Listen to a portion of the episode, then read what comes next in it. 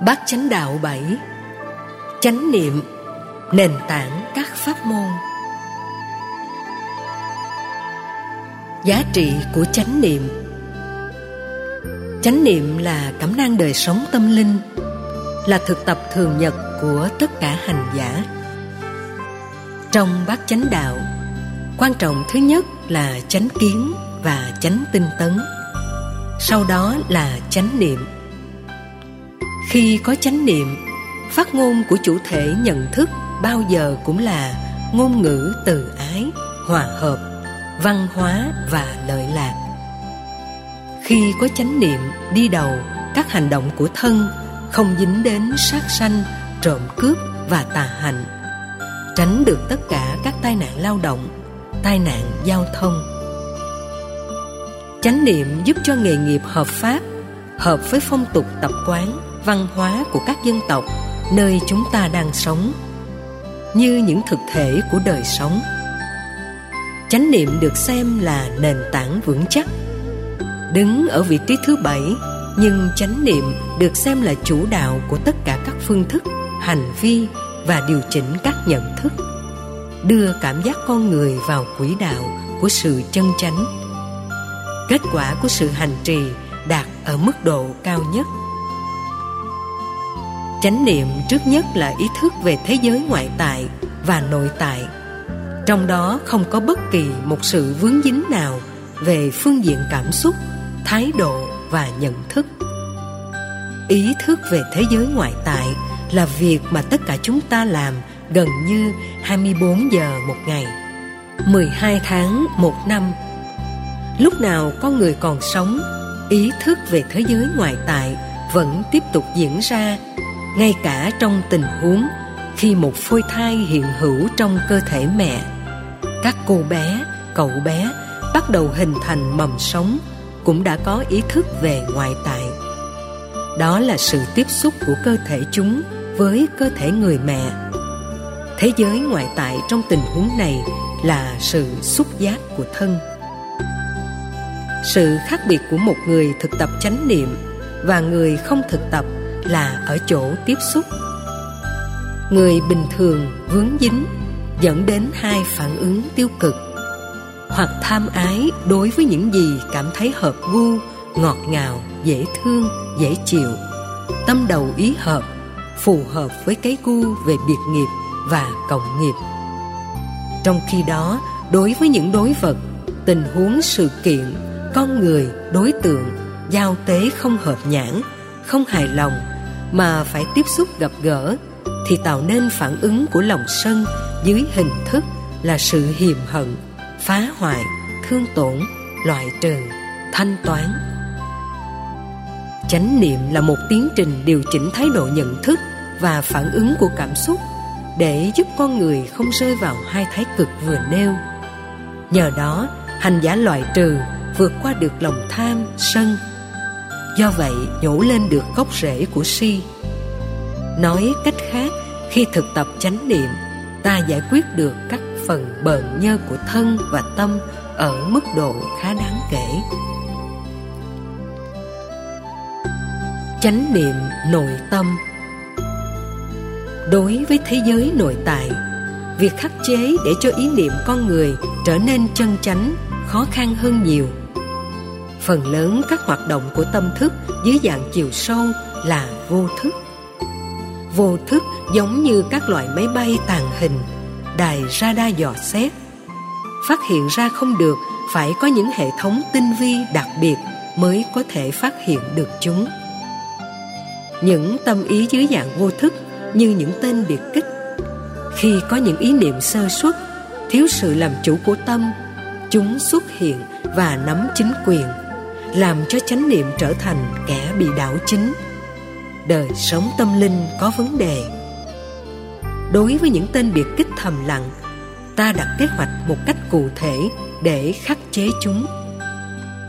Thiết lập chánh niệm với thế giới nội tại bên trong, chủ yếu làm thế nào những gì đã qua, khóa lại ở chỗ nó xuất hiện. Cho các sự việc, công việc có duyên, có nhân dẫn đến sự hiện hữu, phát triển, nỗ lực. Khóa lại những việc trong không gian và thời gian nơi nó xuất phát, giúp cho hành giả thiết lập được chánh niệm. Nhà thơ hồ dến có lần nhớ tới một mối tình đẹp của mình đã thốt lên hai câu, cái thuở ban đầu lưu luyến ấy, nghìn năm hồ dễ mấy ai quên.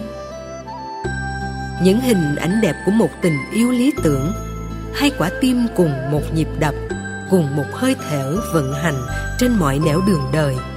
Chỉ là một cái yêu chớp nhoáng, lòng cảm thấy đã bị thuyết phục, cuốn hút bởi ngoại hình, giọng nói, tiếng cười, dáng điệu, cách thức ứng xử hay bối cảnh văn hóa của gia đình người mình thương, làm cho phần lớn những người mới bắt đầu yêu, đặc biệt yêu lần đầu, khó có thể quên được những hình ảnh đó mang theo suốt cuộc đời. Tình yêu đó gọi là lý tưởng hóa. Cái gì lý tưởng hóa không có thật? Giữ hình ảnh tình yêu lý tưởng trong tâm là giết chết tình yêu đang có mặt ở hiện tại. Ký ức hay còn gọi là sức nhớ của trí não không phải là chánh niệm. Ta không đưa nó trở về với quỹ đạo và tách ly khỏi sự vướng dính của nó qua hai phản ứng, thái độ cảm xúc là tham ái và sân hận. Những sử gia và khoa học gia có bộ nhớ tuyệt vời vẫn không được xem là chánh niệm. Chánh niệm không chỉ đơn thuần là tập trung tâm ý. Các nghệ nhân trong lĩnh vực điêu khắc, các họa sĩ tập trung để vẽ ra một bức tranh tuyệt tác. Hầu như các lĩnh vực của khảo nghiệm tiến hành các thí nghiệm trong phòng thí nghiệm đòi hỏi sự tập trung cao độ. Thậm chí, quên ăn, bỏ ngủ vẫn không được xem là chánh niệm. Nó chỉ là phần thể hiện tính cách nhất tâm vốn được xem là nền của chánh niệm. Thực tập chánh niệm. Nhất tâm là tập trung vào một đối vật. Nhất tâm của phật giáo có khả năng giải phóng nỗi khổ niềm đau và sử dụng đối vật này như một phương tiện chuyển hóa tâm ý. Nó khác với đối tượng tập trung thông thường của các ngành nghệ thuật hay các lĩnh vực khác. Các từ điển phật học thường định nghĩa chánh niệm là tĩnh mặt tức giữ cho tâm mình lắng trong hay sự lặng soi bên trong. Biết bao nhiêu người nhìn vào bên trong, nhưng càng nhìn càng khổ, càng đau. Ví dụ tác giả của bài ca thói đời nhìn vào bên trong mình rất nhiều. Và ông than thở, soi bóng đời bằng gương vỡ nát. Sau biết bao ba chìm bảy nổi, người ta có khuynh hướng quay về với chính mình. Xem lại những thước phim về chính mình với những mối quan hệ, xã hội, cách ứng xử trong những sự tương giao, ta thấy rất rõ trong tình huống này. Cuộc đời đa số không có được niềm vui và hạnh phúc toàn là những bất hạnh. Thay vì soi cuộc đời bằng chánh niệm, bằng thực tại của chính nó, tác giả lại khích lệ nhìn cuộc đời qua cái bóng của quá khứ. Bóng dáng là những gì thuộc về quá khứ, không thuộc về hiện tại đang diễn ra, đang là. Khi ngắm nhìn cuộc đời bằng lăng kính của quá khứ, bóng dáng này toàn là những kinh nghiệm bất hạnh về nhận thức tác giả đang vướng phải là các đối vật trong những gương vỡ nát, không phải là gương lành. Ta có hàng trăm ngàn gương lành, nhưng khi đặt sự tập trung, soi chiếu vào bên trong, sai phương pháp, ta sẽ thấy toàn méo, sai, trật, bế tắc. Chiếc gương vỡ nát làm cho gương mặt cũng vỡ nát. Các đối vật được tương phản trong gương đó cũng đều vỡ nát không có gì là đúng với nguyên thể của nó. Tĩnh lặng soi chiếu bên trong, không có được ý niệm chân chính là tách rời vướng dính với trần đời. Nhạc sĩ trịnh công sơn có lần rơi vào hoàn cảnh như vậy. Im lặng, tôi thở dài. Im lặng, tôi ngắm nhìn sông. Im lặng, tôi ngắm nhìn núi. Hàng loạt những im lặng đó, cuối cùng im lặng, tôi thở dài. Sự chán chường, tuyệt vọng, nhìn trong, nhìn ngoài, thấy đâu cũng bế tắc, đâu cũng là nỗi khổ. Nếu nói tiến trình của sự nhìn ngoài, nhìn trong một cách có chú tâm là chánh niệm, thì tưởng như ai cũng đạt được một cách dễ dàng. Trên thực tế, nội dung của chánh niệm cao hơn nhiều. Hãy nhìn bằng sự không vướng dính ý thức đang quan sát và phản ánh thế giới thực tại như nó đang là. Nhận thức đó mới được gọi là chánh niệm. Hạn chế sự tỉnh thức của các giác quan đối với thế giới trần cảnh chỉ là phần bắt đầu để giúp chúng ta dễ dàng tập trung vào một đối vật ngay một thời điểm, trong một không gian, thời gian để tâm ta không bị loạn tưởng.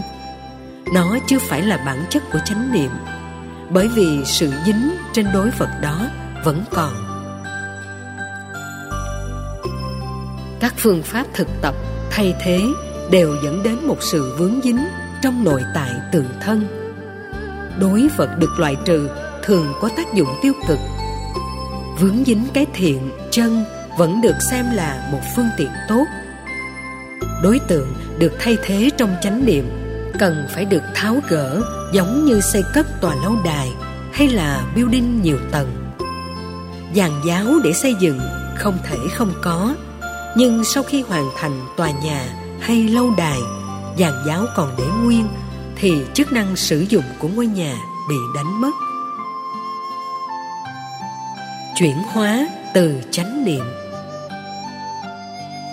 Thực tập chánh niệm, bước đầu ta phải mượn các đối vật, đối tượng ở mức độ tích cực để chúng ta loại trừ những tiêu cực, để tâm không bị hụt hẫng và không có những phản ứng phụ trái với những gì chúng ta đang hướng về. Chánh niệm được hiểu là ý thức trọn vẹn về hiện tại trong sự sâu lắng, không có những vướng chấp, giúp cho hành giả vượt khỏi chủ nghĩa quá khứ và chủ nghĩa tương lai. Chủ nghĩa quá khứ ta tạm gọi chủ nghĩa hồi đó chủ nghĩa lịch sử, chủ nghĩa khảo cổ, chủ nghĩa các thứ khó quên. Mỗi lần ta sống với chủ nghĩa quá khứ, các dữ liệu lịch sử được tái hiện thêm một lần nữa, dẫn đến hai phản ứng, tiếc nuối hoặc khổ đau. Đối với những tích cực, điều tốt không còn trong hiện tại, làm cho chúng ta tiếc, khó quên. Đối với tiêu cực, cái xấu hoặc mình từng là nạn nhân, nỗi khổ niềm đau có cơ hội được sống dậy, hâm nóng thêm nhiều lần nữa. Chánh niệm trước nhất là vượt thoát khỏi do chuyển hóa đối tượng, đối vật, sự kiện, con người và những diễn tiến của quá khứ dầu dưới bất kỳ một hình thái nào. Chủ nghĩa tương lai thường được thiết lập trên những ước vọng và bắt đầu của nó là những kế hoạch dự trù, dự tính. Một hiểu lầm rất căn bản khi cho rằng người tu chánh niệm theo tinh thần phật dạy sẽ có cái nhìn thiển cận, bởi vì không có lo xa như nho giáo đã nói. Nhân vô viễn lự, tất hữu cận ưu. Người không lo xa, tất có buồn gần. Ai không biết lo chính mình, vô tư phó mặc cuộc đời mình cho vận mệnh người đó sẽ bị khổ đau níu kéo gần bên gan tấc. Thực tập chánh niệm, ta sống một cách trọn vẹn trong hạnh phúc, an vui, vượt khỏi mọi chấp trước của hiện tại, tương lai. Hạnh phúc chắc chắn nằm trong lòng bàn tay của ta. Mối quan hệ nhân quả của chánh niệm ở hiện tại và tương lai là hai chiều. Do vậy không phải tốn công viễn tưởng tới những thứ mà nó không có. Bởi vì người thực tập chánh niệm có khả năng trực quan và một phần của năng lực ngoại cảm trên nền tảng của trực quan xảy ra trong tương lai. Ứng xử và trải nghiệm một cách rất bình tĩnh, thanh tịnh, không vướng mắc. Chúng ta thực tập chánh niệm, sống hiện tại lạc trú là có chiều sâu về tương lai, có tầm nhìn xa trong sâu, hiểu rộng.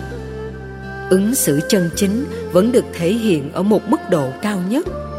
Đây là điều chúng ta cần phải tin. Người nào sau khi thực tập chánh niệm có cảm giác buông bỏ hết trách nhiệm, người đó đã thực tập sai. Bởi trách nhiệm là hiện tại và là sự nối tiếp trong tương lai. Nhiều phật tử thực tập thiền, quán niệm hơi thở hoặc tứ niệm xứ công án và thoại đầu sai phương pháp. Khi trở về đời sống gia đình, không thiết màng đến bất cứ điều gì. Thực tập đó chỉ tốt đối với người xuất gia. Người tại gia được xem có vấn đề. Đời sống tại gia, cái gì cũng xả hết là hiểu lầm. Trên nền tảng thực tập chánh niệm, ta cần phải điều chỉnh. Chánh niệm là người sống rất năng động, nhiệt huyết, an vui, hạnh phúc không vướng dính trên thành quả, trên các dự kiến, vân vân. Giá trị của nó rất cao. Ở một phương diện khác, ta có thể nói chánh niệm là sự trung hòa các phản ứng cảm xúc để cho dòng chảy của khổ đau, khuynh hướng của hạnh phúc và sự trung lập trong thái độ được tâm chúng ta làm chủ. Thấy rõ sự vật như ta thấy các chỉ tay trong lòng bàn tay của mình khi cái xấu được ý thức nhìn thấy rõ, nó trở lên bẽn lẽn, thẹn thùng, mắc cỡ, tự điều chỉnh lấy. Hệ thống an ninh ngày nay có kỹ thuật máy quay thu hình, ghi lại bất cứ sự kiện gì diễn ra.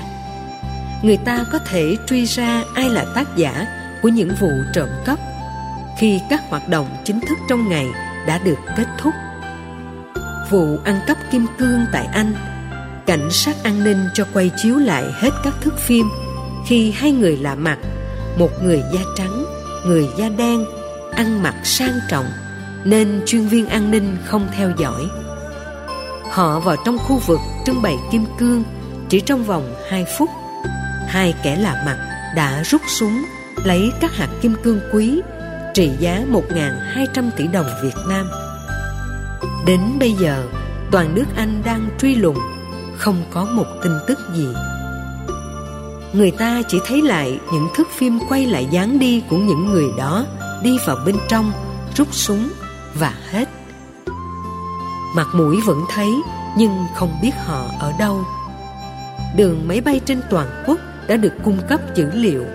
Các đường biên giới, đường bộ đã được cung cấp thông tin, hình ảnh và các thước phim vẫn không tìm ra những người này. Cứ một quãng đường, họ đổi một chiếc xe. Họ đổi đến ba lần xe, nên tông tích gần như bị xóa. Chiếc máy ghi nhận để phục vụ chức năng an ninh được xem là máy chánh niệm. Nó không phán xét, không đánh giá, không tạo ra phản ứng của cảm xúc, thích, ghét, tiêu cực hay tích cực nó chỉ ghi nhận các hình ảnh đang diễn ra trước mặt một cách chuẩn xác hòa cảm xúc. Chúng ta thực tập chánh niệm để trung hòa các phản ứng cảm xúc. Phải thấy rõ cách vận hành của khổ đau. Hạnh phúc và trạng thái đứng chừng lại, trung tính không có phản ứng gì hết. Là ba dòng cảm xúc, các hành giả thực tập thiền quán ở mức độ cao. Ở mức độ ban đầu, chuyển hóa được dòng cảm xúc tiêu cực được xem là thành công nó làm cho chúng ta hân hoan, an vui, hạnh phúc hơn. Người tại gia thực tập ở mức độ này được xem có kết quả tốt. Người xuất gia càng phải vượt qua cảm giác trung tính. Phần lớn nó là dây mơ, rễ má của si. Phần trung tính vì ta chưa có trực quan về nhân quả chuẩn xác, nên chưa có phản ứng, thiên lệch về hai thái cực cảm xúc, khổ đau hay hạnh phúc trung tính trong tình huống đó là bế tắc, được liệt vào si, phản ứng về khổ đau đôi lúc có phần si, phần sân, phản ứng về hạnh phúc có một phần của tham ái, một phần của si. Cái gì đi ngược lại với nó tạo ra thái độ của sân. Bộ ba nối kết với nhau rất nhuần nhuyễn, đồng hành trên mọi nẻo đường. Khi ta trung hòa được các phản ứng cảm xúc tâm trở nên thanh tịnh trên nền tảng của sự lắng động, có chủ ý và huấn luyện. Kết quả, mọi sợ hãi được tan biến. Sợ hãi là nền tảng nguy hiểm nhất và cũng là kẻ bất tử chánh niệm. Một hành giả có nỗi sợ được thể hiện qua sự hồi hộp. Tim đập mạnh, hơi thở dồn dập, không tự tin về chính mình lo âu, bồn chồn, đứng ngồi không yên, khó lòng thực tập được chánh niệm một cách có kết quả. Việc thực tập chánh niệm đồng lúc tiến hành với chuyển hóa các năng lực tiêu cực của sợ hãi. Thực tập chánh niệm có phương pháp, là người có bản lĩnh, dám đối diện, đối đầu, không hề thấy nỗi khổ, nỗi đau. Xem mọi thứ diễn ra rất bình thường, không đáng để quan tâm ta vẫn thấy rõ, biết sâu về mọi thứ diễn ra với mắt, tai, mũi, lưỡi, thân ý. Nhưng ta không bị vướng dính bởi nó. Trong kinh tạng Bali và kinh tạng Đại thừa, trình bày chánh niệm trên bốn phương diện là thân cảm giác, tâm và đối tượng nhận thức của tâm, gọi là thân, thọ, tâm, pháp. 16 pháp quán niệm hơi thở chủ yếu là chánh niệm trên thân, một phần có nối kết với chánh niệm của tâm. Vận dụng ở một phương diện nào đó của cảm xúc để hành giả đạt được an vui, hạnh phúc. Nếu có đủ thời gian, các hành giả trong một buổi thực tập nào đó có thể chọn 16 pháp quán niệm, hoặc có thể chọn tứ niệm xứ, tức là bốn đối tượng quán niệm quan trọng nhất, bao quát nhất căn bản nhất, được gọi là chánh niệm. Công án và thoại đầu vốn có khả năng tạo ra nghi tình, hoài nghi này là mâu thuẫn về ngôn ngữ trong sử dụng. Giải mã hoài nghi là sự sai lầm. Dù được gọi là nghi tình, nhưng ta phải xem nó như là đối vật để tâm được tình chỉ và không bám víu vào các đối tượng chung quanh. Hành giả đạt được trạng thái chánh niệm phần dựa vào một nghi tình, dựa trên một công án hay một thoại đầu. Quá đơn giản, làm cho người thực tập có cảm giác mình đạt được chánh niệm và chánh định rất nhanh. Về lâu, về dài, trở nên nhiều bế tắc. Ta bỏ qua một kỹ năng quan trọng mà đức phật hướng dẫn là quán chiếu trên thân, quán chiếu về tâm, về cảm xúc và đối tượng của chúng bốn đối tượng này là bản chất đời sống phần rất quan trọng dự phần của tất cả mọi sự thực tập giữa phương pháp thực tập công án và thoại đầu của các tổ Trung Hoa và tứ niệm xứ của Đức Phật. Về lịch sử, ta thấy tứ niệm xứ sâu sắc hơn. Thực tập tứ niệm xứ các tổ Trung Hoa đã giới hạn việc thực tập tứ niệm xứ ở mức độ đơn giản hơn, thực dụng hơn. Đơn giản và thực dụng đôi lúc dẫn đến sự phản tác dụng với phần lớn các hành giả. Ví dụ khi thực tập về thân các tổ trung hoa dạy thân bất tịnh. Dĩ nhiên bất tịnh chỉ là phần của thân không phải tổng thể của thân cần phải quán chiếu trong kinh tạng Pali, Đức Phật chia ra nhiều góc độ khác nhau để chúng ta quán chiếu về thân. Thứ nhất, hơi thở ra vào. 16 pháp niệm là sự mở rộng. Ta phải nhìn thấy rất rõ hơi thở ngắn, dài, trung bình đang được vận chuyển từ lỗ mũi đi vào hệ thống thanh quản, đi vào phổi. Lúc đó, lòng ngực chúng ta nở ra một chút, đi vào bụng, xuống đan điền giữ lại vài giây để cho vận hành của trực khí tạo ra phản ứng và đẩy ra bên ngoài. Tiến trình sự đẩy của trực khí đi ra bên ngoài rất rõ, như thấy một hình thể nào đó rất rõ ràng.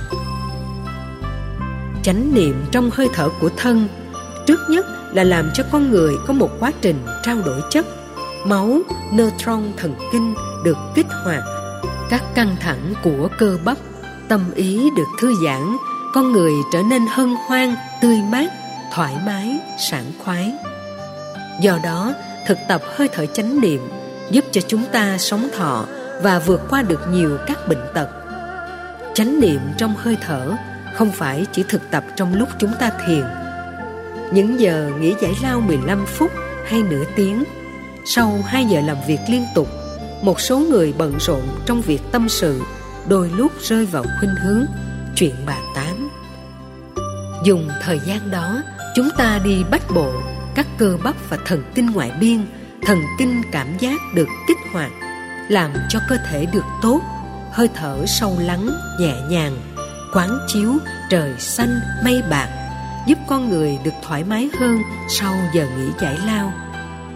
Trong chánh niệm của hơi thở, ta thấy có sức khỏe, thoải mái hơn trước khi thi cử hay một việc gì đó quan trọng, chỉ cần ta có 15 phút ngồi chánh niệm hơi thở, tâm trí sẽ sáng suốt, làm gì sẽ có kết quả cái đó.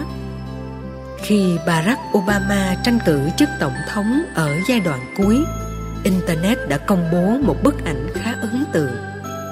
Obama đang ngồi thiền, mặc dù ông là người Thiên Chúa nhưng sự thực tập về chánh niệm của ông khá cao.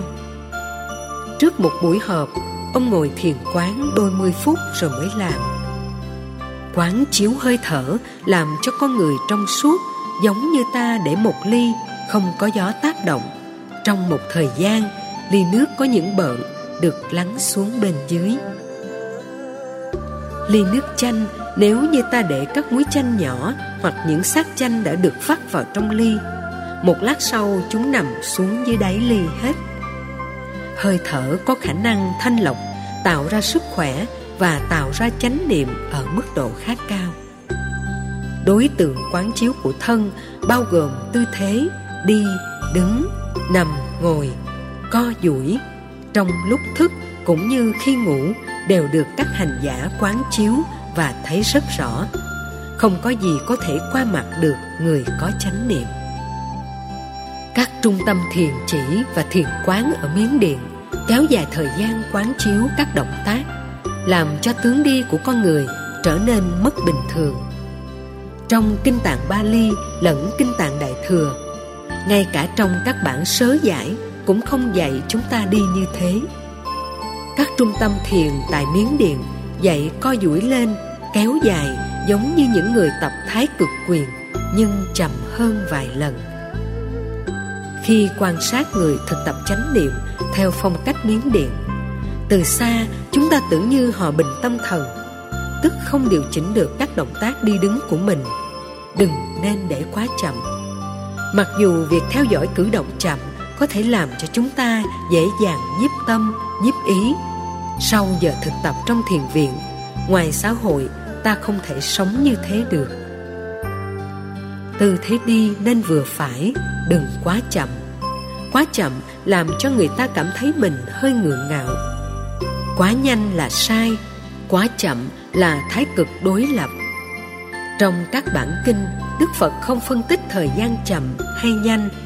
Quan điểm về chậm nhanh lệ thuộc vào chiều cao của con người. Người lùn đi nhanh vì bước chân của họ ngắn. Họ phải đi nhanh hơn mới có thể bằng người có chân dài. Bây giờ mình đưa ra một quy chuẩn đi bao nhiêu giây một bước. Những người chân dài nếu đi một bước sẽ bỏ xa người đi chậm. Đi nhanh, đánh mất chánh niệm là hiển nhiên. Vì lúc đó ta đang đuổi theo thời gian, chạy theo công việc, biến cơ thể của mình như một cái máy, sinh ra để làm, để kiếm tiền kiếm tiền để hưởng thụ. Người phương tây dáng đi của họ không được thông thả. Các bà mẹ việt nam nên dạy các con của mình rằng đi đứng nằm ngồi phải có ý tứ. Đó là một phần của chánh niệm. Ý tứ đó tạo ra sự thùy mị ở người con gái. Người con trai nếu đi đàng hoàng chững chạc vừa phải ta thấy uy dũng được hiển lộ ra bên ngoài. Từ nhỏ khoảng 2, 3 tuổi ta phải tạo dáng đi cho con em của mình rất nhiều cha mẹ không quan trọng chuyện này. Nhiều con gái, con trai, gương mặt rất đẹp, nhưng tướng đi hình chữ bát rất xấu. Tướng đi nhũng nhỉnh, nghiêng qua nghiêng lại, không trang nghiêm. Ta phải để ý từ lúc còn nhỏ, tập huấn luyện sau này lớn lên, đi sẽ không bị lắc lư, cộng thêm cái đẹp của thân thể, làm cho hấp dẫn gấp đôi. Dĩ nhiên là thực tập chánh niệm thông qua các tư thế đi, đứng, nằm, ngồi, không phải để có dáng đi đẹp. Làm thế nào để cho các phản ứng không bị rơi vào sự vướng dính của cảm xúc? Đức phật không phải vô cớ tạo ra chiếc y quấn. Phật giáo nam tông và khất sĩ vẫn duy trì. Một tay thông thả, một tay nắm lấy y. Ta không có cơ hội đánh đông đưa nhờ đó tướng đi rất trang nghiêm. Đắp y vào ta thấy phong thái đặc biệt hơn. Bên bắc tông, hàng ngày các tu sĩ đều mặc áo hậu và đắp thêm một chiếc y nữa, nhìn rất đỉnh đạt. Cả hai tay đều trong tư thế trang nghiêm. Thả xuống coi cũng không được. Trong đời sống thường nhật, ta chỉ mặc áo cà sa, sự múa máy của đôi tay nếu không có chánh niệm về thân, có thể bị mất. Đức phật rất sâu sắc trong việc thiết kế chiếc y dựa trên nền tảng văn hóa y phục của người ấn độ, làm cho hai động tác của thân thông qua tay và chân, nhờ đó chánh niệm được có mặt. Quán thân bất tịnh. Ta cần phải quán chiếu các hợp phần của thân mà trong kinh Đức Phật gọi 36 yếu tố trực uế bao gồm tóc, răng, lông, móng, thịt, da, tế bào, tủy, gan, thận, vân vân. Tất cả đều gọi là thể trường vì nó có tính năng làm dơ người tu tập theo con đường giải thoát.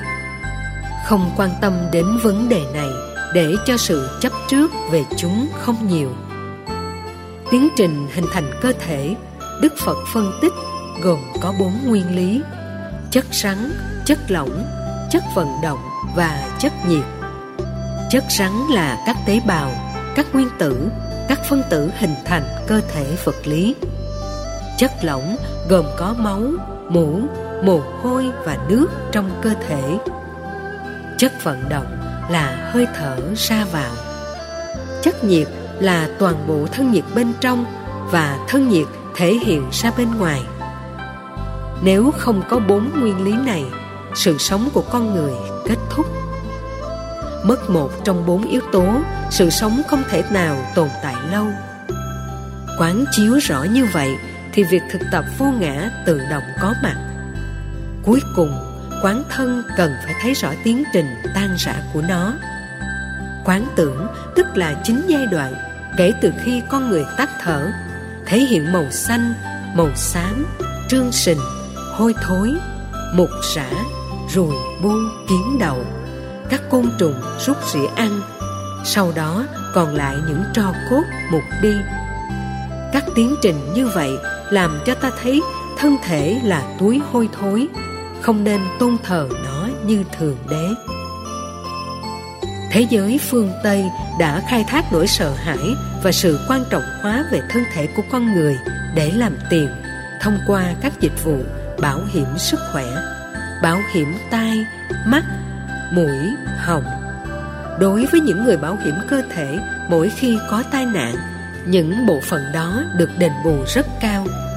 Càng chạy theo chế độ bảo hiểm chừng nào, nỗi sợ hãi con người lớn chừng đó người việt nam, campuchia hay là những cư dân của châu phi vốn là những quốc gia nghèo khó, sống mấy mươi năm tại những nước này khi sang hoa kỳ hoặc những quốc gia có chế độ bảo hiểm cao chừng ba năm trở lên, nỗi sợ hãi về bệnh tật bắt đầu giống như dân bản địa.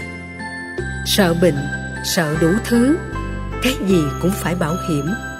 Nền văn hóa của họ là vậy, kinh tế cũng thế bảo hiểm nhà, chống cháy, chống trộm.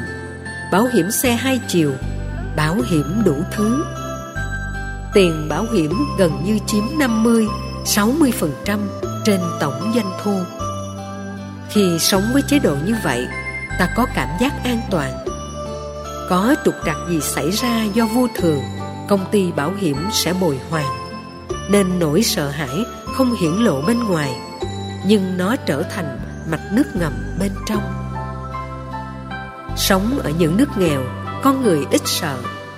Có nhà sư nào ở việt nam mà có bảo hiểm y tế đâu? Hoặc có ngôi chùa nào bảo hiểm chống cháy hoặc chống trộm?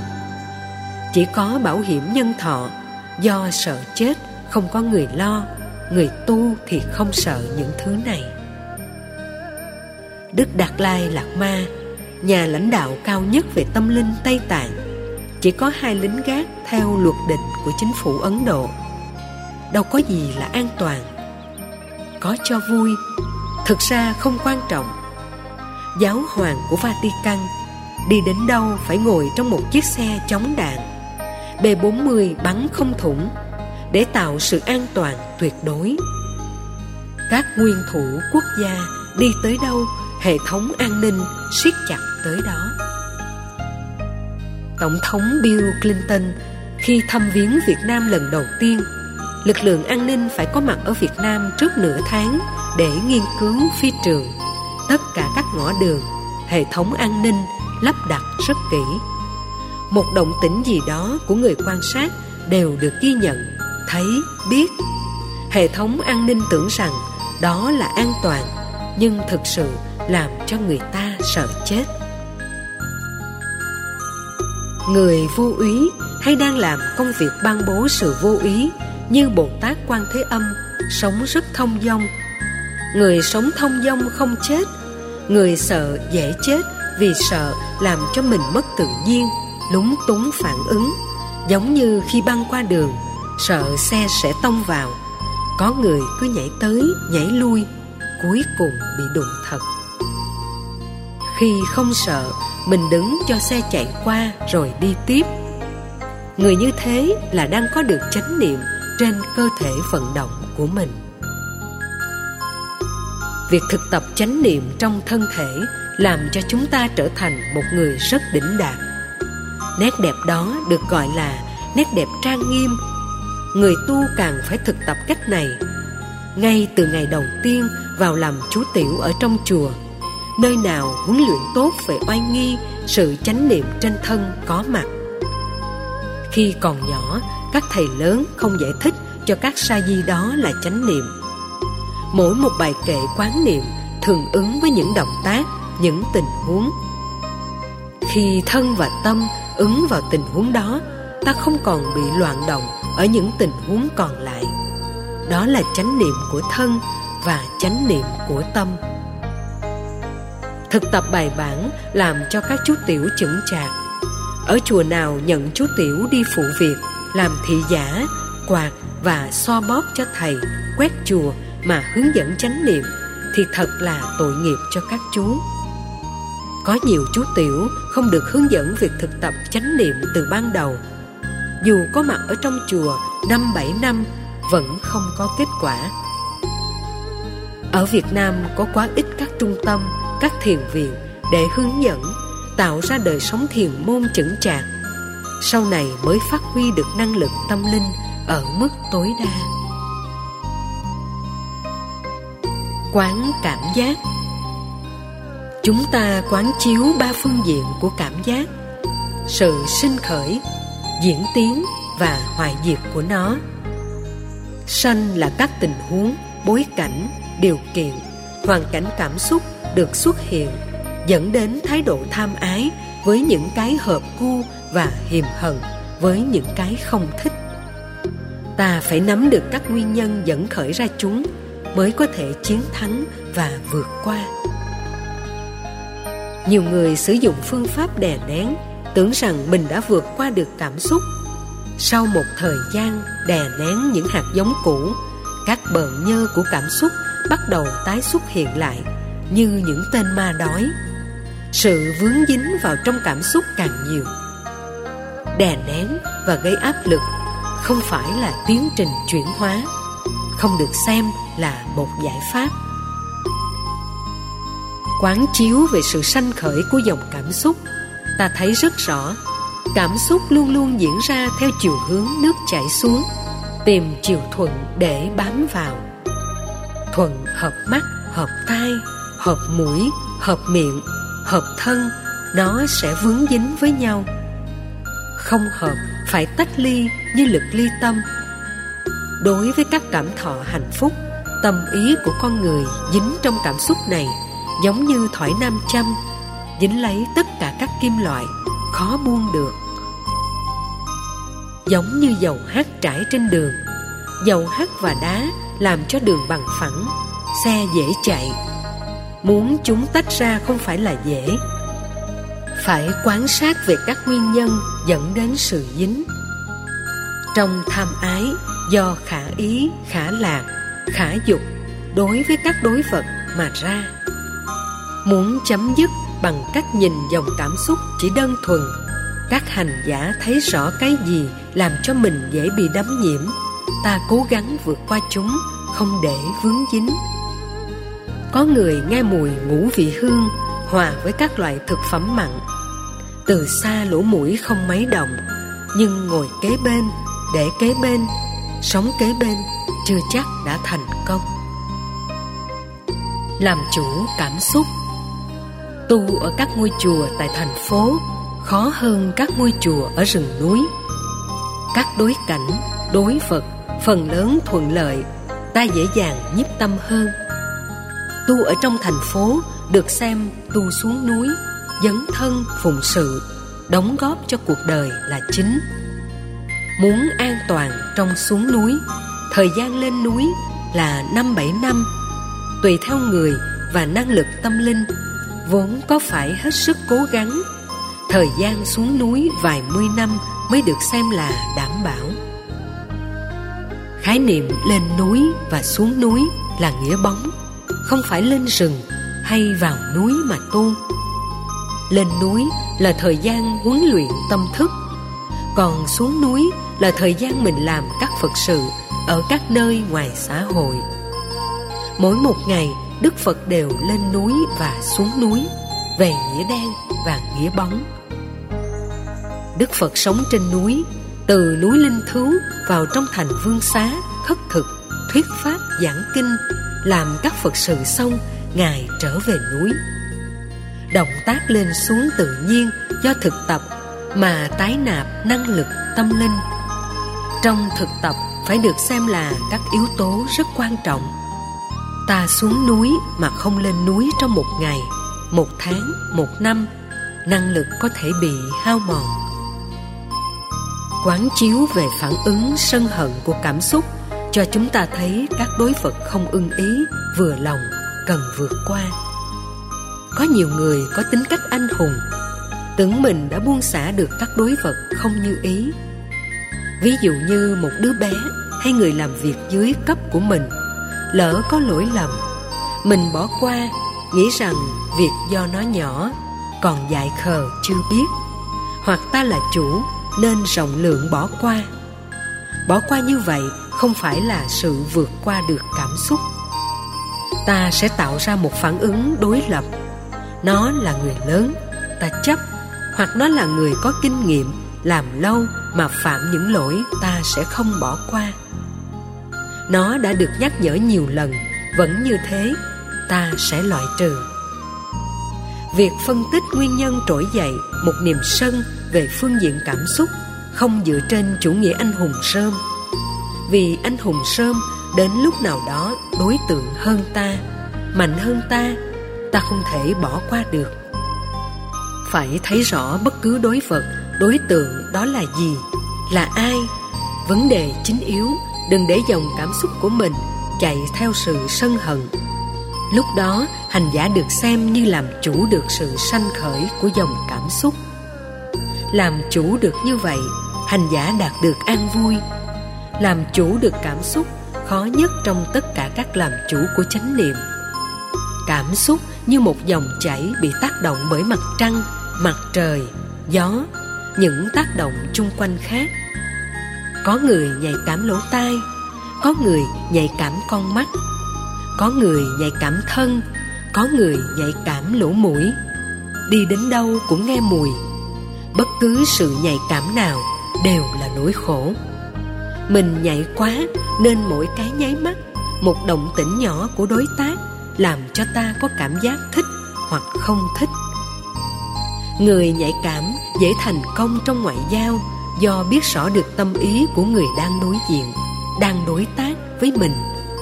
Nhưng khi trở về chính bản thân, điều này là một trở ngại. Nó giống như cục hít nhỏ, nằm trên cục hít lớn.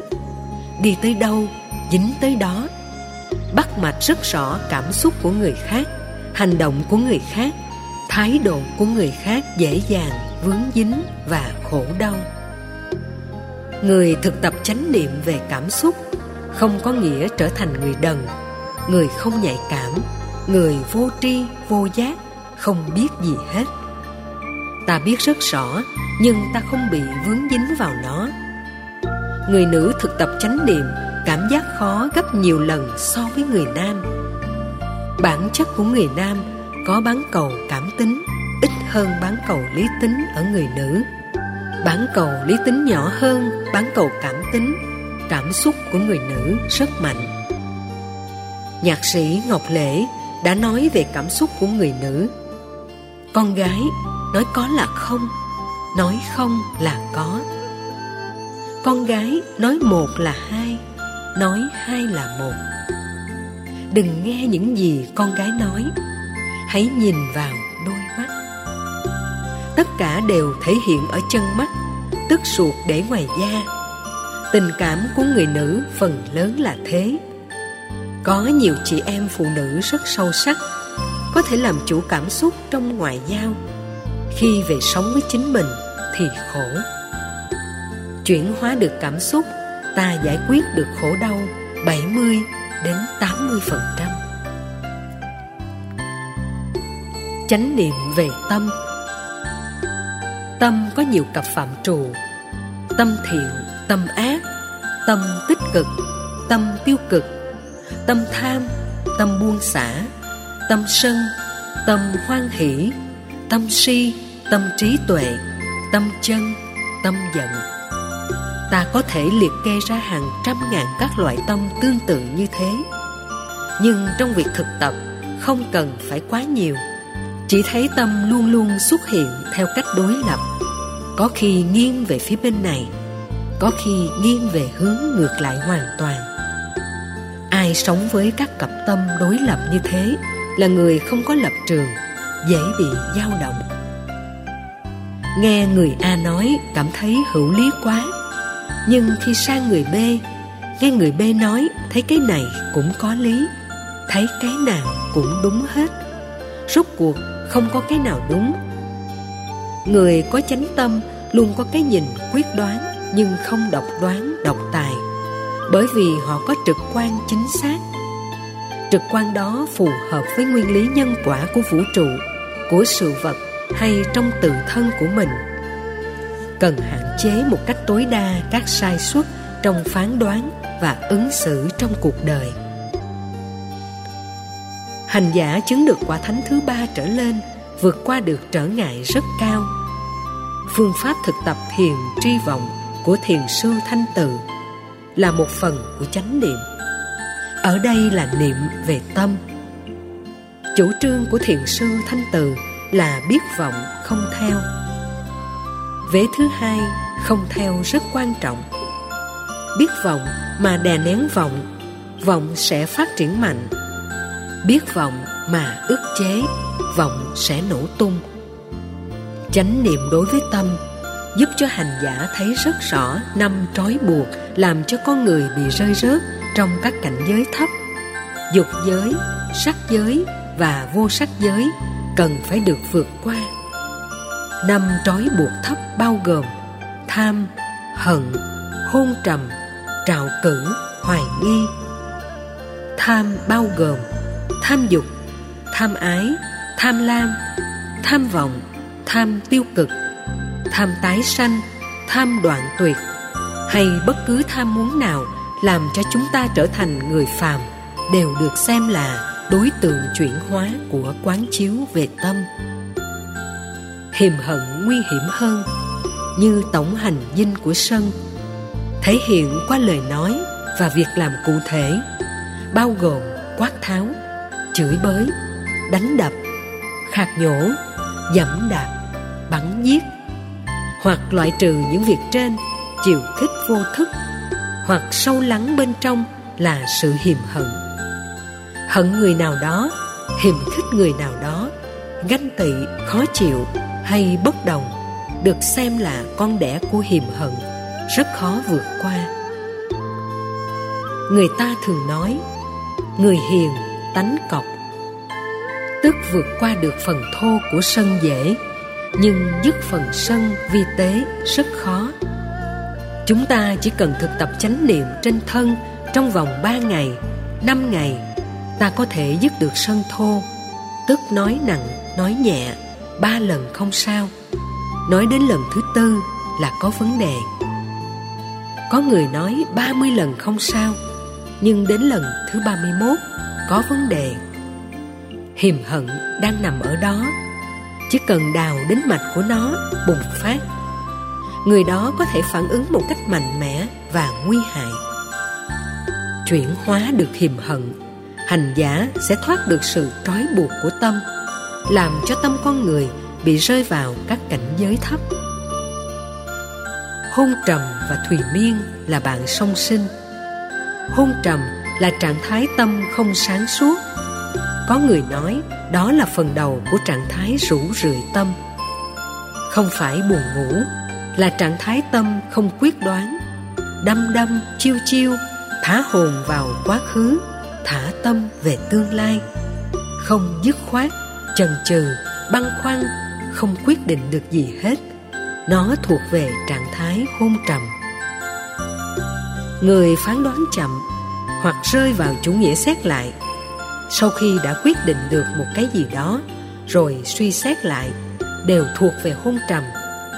Điều đó tàn phá các mối quan hệ rất nhiều, tàn phá sức khỏe và dòng cảm xúc của chúng ta sống giao lưu với những người theo chủ nghĩa xét lại rất mệt. Ông ta không phải là người xấu. Sao ông ta giúp tôi một cách vô điều kiện? Người ta tốt với mình cũng đặt vấn đề lại, đều thuộc về hôn trầm. Hoặc khi nghe người ta phân tích một cách tiêu cực, bắt đầu cảm thấy sợ.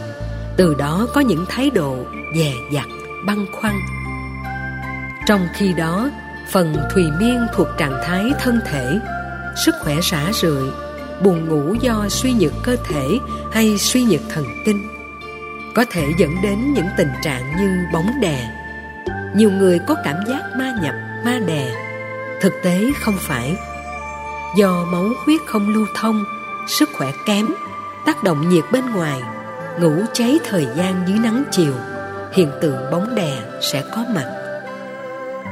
Chỉ cần khôi phục sức khỏe bằng vận động tay chân, cơ bắp thích hợp, đừng quá kiệt sức, ta sẽ khắc chế được. Trạng thái ngủ nghỉ, ngủ nhiều, ngủ dai, ngủ một cách mệt mỏi, ngủ đến mức người khác dùng tay chân lay động, dùng cây đập vào mình, mà vẫn không thức, thuộc loại hôn trầm quá nặng. Trong lúc người ta thức, mình ngủ cũng gọi là hôn trầm. Hoặc trong lúc làm việc mà ngủ gục, ngủ gật cũng là thùy miên. Hoặc trong lúc sinh hoạt, mình cảm thấy mở mắt không lên hay đang chạy xe mở mắt không ra, ngủ từ bên trong, ta hãy dừng lại. Đừng ráng. Phần lớn các tài xế không có kỹ năng này dẫn đến tai nạn chết người và hại cho cuộc đời của mình.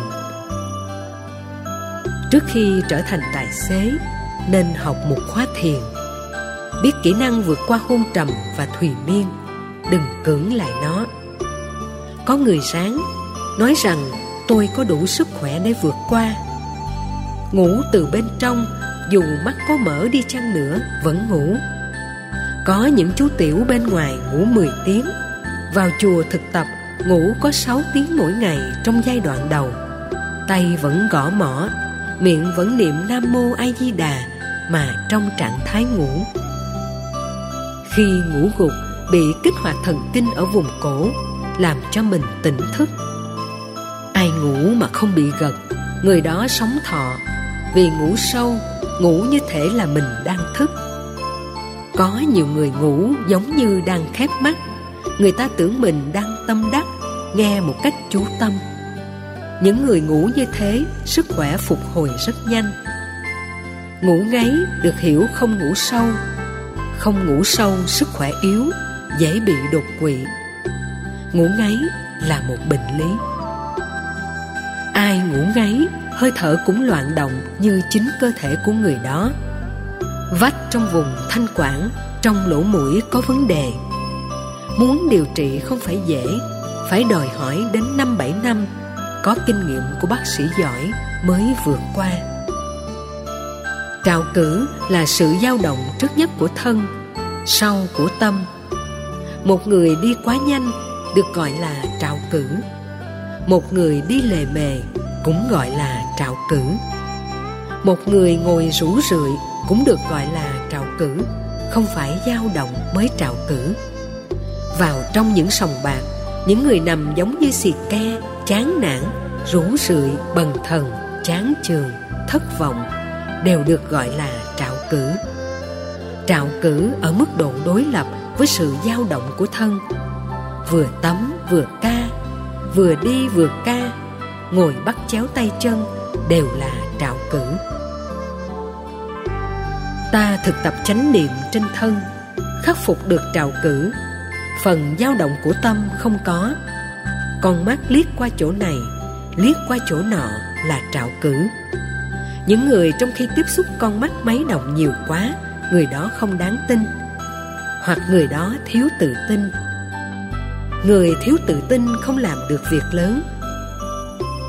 Chiến thắng được trào cử của tâm con người trở nên điềm tĩnh, có một sức mạnh nội tại, có một y thể hiện ra bên ngoài. Mỗi một cử chỉ, đi, đứng, nằm, ngồi của người đó cũng làm cho người ta cảm thấy bội phục kính phục. Người có trạo cử, la mắng, quát tháo, chạy long nhong gọi chung là lăng xăng, không làm cho con cái phục mình, không thể làm cho đệ tử, đàn em phục mình được. Tu sĩ càng phải tu tập để vượt qua trạo cử. Nó làm cho tâm bị trói buộc ở cảnh giới thấp. Nghi là bà con của hôn trầm. Do thiếu kiến thức về tứ diệu đế, nhân quả, duyên khởi, vô thường, vô ngã. Do không tin về đời sống tâm linh, do đánh mất niềm tin về đời sống kiếp sau, do đánh mất khả năng ở chính mình, hoặc không thấy được tiềm năng vốn có trong một con người. Người như thế được gọi là sống trong nghi hoặc. Nghi hoặc càng nhiều, khổ đau càng lớn. Bởi vì người đó đi tới đâu cũng có vấn đề với mình vấn đề với người. Năm loại trói buộc tâm mà không vượt qua được, tu thiền không bao giờ có kết quả. Con đường thực tập chuyển hóa, bế tắc hoàn toàn. Trong phương pháp thiền công án và thoại đầu, tổ sư và những vị thiền sư hướng dẫn không quan tâm đến năm trói buộc thấp này. Vào năm 1988 Hòa thượng Duy Lực sang Hoa Kỳ Tôi rời chùa Từ Ân về lại chùa Giác Ngộ. Hòa thượng Duy Lực chấm tôi ngay thời điểm đó. Mong tôi làm thị giả để hỗ trợ cho Hòa thượng về phiên dịch kinh từ tiếng Hán sang tiếng Việt. Tôi đã đóng góp một phần cho Hòa thượng. Sau thời gian, tôi đọc lại kinh Tứ Diệu Đế và kinh Tứ Niệm xứ, Thấy rõ các phương pháp của Đức Phật có một trình tự bài bản hơn phương pháp của các tổ Trung Quốc. Mặc dù rất kính vị thầy mình đang nương học, nhưng tôi không chọn phương pháp đó. Mỗi khi Hòa Thượng Duy Lực trở về Việt Nam Hoàng Pháp, tôi vẫn đến thăm, nhưng không truyền bá pháp môn công án và thoại đầu. Công án và thoại đầu chủ yếu dựa ngôn ngữ để thiết lập chánh niệm khi ý thức chưa có mặt trên một ngôn ngữ thông qua phán đoán, quy nạp, diễn dịch, tổng hợp, gọi là nguyên ngữ của một vế câu. Thoại đầu để cho chúng can thiệp vào các phán đoán, gọi là thoại vĩ. Tức đuôi của một câu nói, ý thức làm cho chánh niệm đánh mất. Triết lý đó có thể hay, phương pháp để đi vào nó rất khó, kết quả khó được đảm bảo đức phật dạy chúng ta rũ bỏ năm trói buộc của tâm. Muốn tâm được chánh niệm, phải rũ bỏ dây xích dầu hắt, những miễn gai, kẽm gai, miễn chai, bám trên nó, hoặc nam châm phải tháo. Đây là năm trói buộc làm cho mình rơi vào cảnh giới thấp. Ta tu hoài không có kết quả, hoặc ngộ nhận ta có kết quả. Đức Phật lấy năm trói buộc thấp làm thước đo của tiến trình chuyển hóa tâm linh. Pháp môn nào không chuyển hóa được năm thứ này, không đi đến đâu, mặc dù nói thế này, thế kia, cao siêu, huyền diệu, vẫn là phàm. Thước đo của Đức Phật vẫn sâu sắc hơn rất nhiều so với thước đo của các vị tổ sư, thiền sư ở Trung Quốc, Nhật Bản, Triều Tiên và Việt Nam. Tôi thường tâm niệm giữa Phật và Tổ, ta nên chọn Phật, ăn chắc, mặc bền. Tổ chỉ là dữ liệu để tham khảo, học trò của đấng giác ngộ. Các vị tổ sư có thể có sở trường về một lĩnh vực có thể có sở đoản ở những lĩnh vực còn lại. Đức phật là sở trường toàn diện. Theo đức phật ta có được tinh thần niềm tin vững chắc. Học ở các tổ ta sẽ đi theo một món nghề nào đó. Ngoài cái đó ra ta không biết đến những thứ khác có rất nhiều giới hạn. Quán pháp vô ngã. Đối tượng quán pháp gồm có hai, đó là pháp hữu vi và chánh pháp. Pháp hữu vi trước nhất ta quán về sắc, thọ, tưởng, hành, thức là vô thường, vô ngã. Để chúng ta không chấp với các phản ứng, nó là tôi, sở hữu của tôi, tự ngã của tôi phần lớn khi luật pháp thiết chặt càng nhiều, tính chấp ngã ngã sở hữu càng cao. Đó là một điều hết sức mâu thuẫn, nhưng là sự thật. Khi luật pháp không có mặt, an toàn về tính mạng, an ninh về thế giới không được đảm bảo. Nhưng khi các phương diện được đảm bảo, chấp ngã và ngã sở hữu của chúng ta sẽ gia tăng. Ví dụ như xây một căn nhà mình phải nói nó là của tôi. Luật pháp công nhận, trong sổ đỏ cũng ghi rõ. Chúng có giá trị giao dịch, chuyển quyền sử dụng với những giá trị tiền tệ, những khế ước của xã hội cho ta và người chủ tiếp nhận phải hợp đồng với nhau. Những sở hữu ta chấp nó đều thuộc về mình. Thực tập vô ngã vô ngã sở hữu của phật giáo không có nghĩa là ta bỏ hết ví dụ trong nhà có 10 cái ghế, ta quẳng ra ngoài đường không dùng nữa. Có bao nhiêu tiền đem cho hết, như thế là phá của, không phải là vô ngã. Vô ngã là khi ta sử dụng chúng, sử dụng thân thể vật lý không chấp nó là mình, xem nó như một chức năng có giá trị trong một thời gian. Tới lúc nó già chết, ta vẫy tay chào nó để mua một chiếc xe mới chiếc xe mới này đối với sinh vật có tình thức là phôi thai trong bào thai của người mẹ. Ở cảnh giới của con người, ở hành tinh này hay hành tinh khác, ai chấp nhận thân thể là chiếc xe giữ kỹ nó bền, xài quá nhiều sẽ hỏng, hư dàn đồng, rã mục sớm hoặc bị tai nạn nhiều, dẫn đến những bệnh tật mà chết vấn đề ở chỗ ta chánh niệm cho nó đỡ chết sớm. Thiếu chánh niệm, nó sẽ chết sớm hơn. Quán pháp gồm có sắc, thọ, tưởng, hành thức. Phải thấy rất rõ, nó là vô thường và vô ngã. Trong việc tương đối hóa về phương diện luật và đời sống thường nhật, ta vẫn sử dụng chúng, tiếp xúc với chúng, sinh hoạt với chúng, nhưng không quá quan trọng về nó khi vô thường đến, ta không khổ đau. Tất cả thế giới vật chất đều phải quán chiếu như vậy, dù thuộc quá khứ, hiện tại hay tương lai. Tầm nhìn quán chiếu vô ngã vô thường giúp chúng ta vượt qua mọi khổ hạnh. John smith là khoa học gia cận hiện đại, người được xem thiết lập viên đá ban đầu của kinh tế thị trường. Nhờ đó chủ nghĩa tư bản được thiết lập như người ta đã thấy qua vài trăm năm nay. Chủ nghĩa xã hội đang cải cách khuynh hướng kinh tế cũ và chọn chủ nghĩa tự do về kinh tế ở mức độ tự do xã hội chủ nghĩa hay thị trường xã hội chủ nghĩa. Smith đã phát biểu như thế này, không có tài sản vĩnh hằng, mà chỉ có tài sản dưới sự khôn ngoan của chủ nhân nó trong một giai đoạn, một bối cảnh thuộc về mình. Thiếu sự khôn ngoan trong một bối cảnh khác, nó thuộc về người khác. Ta hiểu câu phát biểu này dưới lăng kính vô ngã. Cơn khủng hoảng tài chính toàn cầu làm cho gia tài bị tổn thất. Sự nghiệp mất đi không làm cho mình bế tắc đến độ tự vẫn mà chết, hay mượn rượu giải sầu, hay thất điên bác đảo, vân vân. Ta biết tài sản đó không phải là của mình vĩnh hằng khi mình khôn ngoan, có phương pháp, đầu tư đúng thời cơ, thời điểm thì tài sản thuộc về mình. Khi những cái đó không có, nó thuộc về người khác hoặc bị mất, nó vô thường. Thực tập vô ngã, đồng nghĩa với việc ta hiểu vô thường về thời gian, vô ngã về không gian. Không có vật chất nào trong không gian, không có sự vô thường với thời gian ở quá khứ hiện tại và vị lai. Thực tập vô thường là hiểu được vô ngã.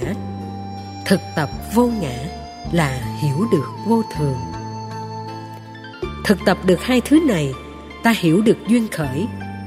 Hiểu được duyên khởi thì hiểu được sự tương đối của sự vật cũng chính là tuyệt đối. Tương đối chính là tuyệt đối. Nếu có chỉ là sự tương đối, ai thực tập vô ngã sẽ không còn chấp pháp. Quán pháp trong kinh tứ niệm xứ gồm 37 phẩm trợ đạo. Không phải chỉ có pháp hữu vi, có luôn cả pháp vô vi. Không phải chỉ có những ảnh tượng chúng ta hình dung, không có thể. Bao gồm thế giới hiện tượng từ cái nhỏ nhất đến cái lớn nhất. Đối tượng quán pháp khó thực tập nhất, khó chứng đắc nhất. Quán thân dễ nhất quán tâm dễ thứ hai, quán cảm xúc khó thứ ba, quán pháp khó thứ tư. Cảm xúc và pháp nối kết đa chiều với nhau, cho nên tiếp xúc với pháp vật chất, dòng cảm xúc trỗi dậy, ta khó làm chủ được các giác quan. Dễ đánh mất chân tâm, đánh mất tình ý, không còn ứng xử một cách khôn ngoan với thân và tâm, trở thành người phàm kẻ tục đức phật chia ra bốn phương diện. Mặc dù chỉ có thân và tâm tâm gồm ba phương diện. Thứ nhất là cảm xúc, bao gồm cả thái độ phương diện. Thứ hai là tầm nhìn, với những tâm chánh, tà, vân vân. Thứ ba là các đối vật của tâm, các hiềm hận của tâm, các phương pháp chân chính để điều phục tâm, đều được xem là đối tượng của sự thực tập chánh niệm trong khi đó, thiền công án và thoại đầu, bỏ qua tứ niệm xứ. Hành giả có nền tảng chánh niệm theo kinh tạng Pali đi vào công án thoại đầu rất nhanh. Không có nền tảng này, khi đi vào thoại đầu công án, thời gian sâu, dễ tẩu hỏa nhập ma. Tưởng mình là tổ, rồi tuyên bố không lặp lại những gì các bậc tổ sư đi trước. Chánh pháp khi mình chưa đạt lại hủy bỏ giống như không biết bơi mà không dùng đến thuyền hoặc phao. Nhiều người mới thực tập, tưởng mình chứng đắc cao, trở nên cao ngạo và té đau trong sanh tử luân hồi. Công án và thoại đầu chỉ thích hợp với những người từng trải qua giáo môn phật học, mà vừa cốt lõi phật pháp nên không rơi vào chủ nghĩa cực đoan. Bắt đầu vào phật pháp mà đi vào công án thoại đầu là không tiến xa. Lúc đầu tiến rất nhanh, sau đó chừng lại. Người tại gia không nên tu theo công án và thoại đầu, hướng đến con đường giải thoát. Người tại gia khi hướng đến con đường giải thoát bị bế tắc, muốn giải thoát nên chọn xuất gia. Chánh niệm thể hiện trọn vẹn nhất, đầy đủ nhất, phải bao gồm bốn phương diện. A thân thể với tiến trình, nguyên nhân sanh khởi, hoại diệt, tổ hợp và diễn tiến của nó. B. Cảm xúc phải làm chủ được, khi vui, lúc buồn. C. Tâm với các cặp phạm trù đối lập của nó, phải thấy rõ để vượt qua. D. Pháp hữu vi, pháp vật chất, chánh pháp để thực tập đạt đến vô vi đều phải quán chiếu và hành trì. Hành giả làm được như vậy, có được chánh niệm trong đi, đứng, nằm, ngồi, động, tỉnh, thức ngủ, trở thành thánh nhân hoặc dự phần thánh nhân, đi trên con đường để trở thành thánh nhân không phải là